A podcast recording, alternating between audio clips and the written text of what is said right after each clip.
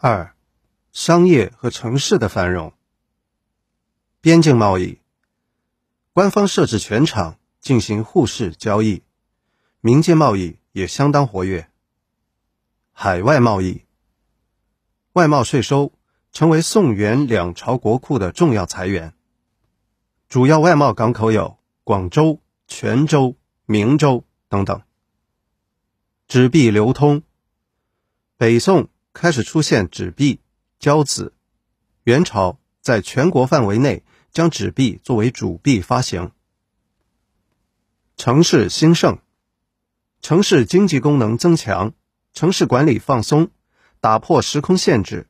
重要城市有北宋的东京、南宋的临安、元大都。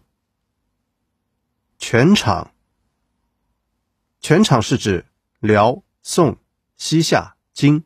各政权在边境地区设置的互市场所。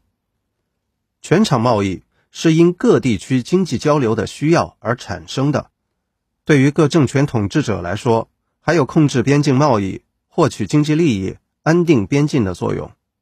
全场的设置常因民族间政治关系的变化而变化。南宋的海外贸易，政府态度为鼓励。管理机构为市舶司，商港为广州、泉州等等。范围近至朝鲜、日本，远达阿拉伯半岛、非洲东海岸。特点超过前代，成为海外贸易大国。作用外贸税收成为南宋的重要财政收入。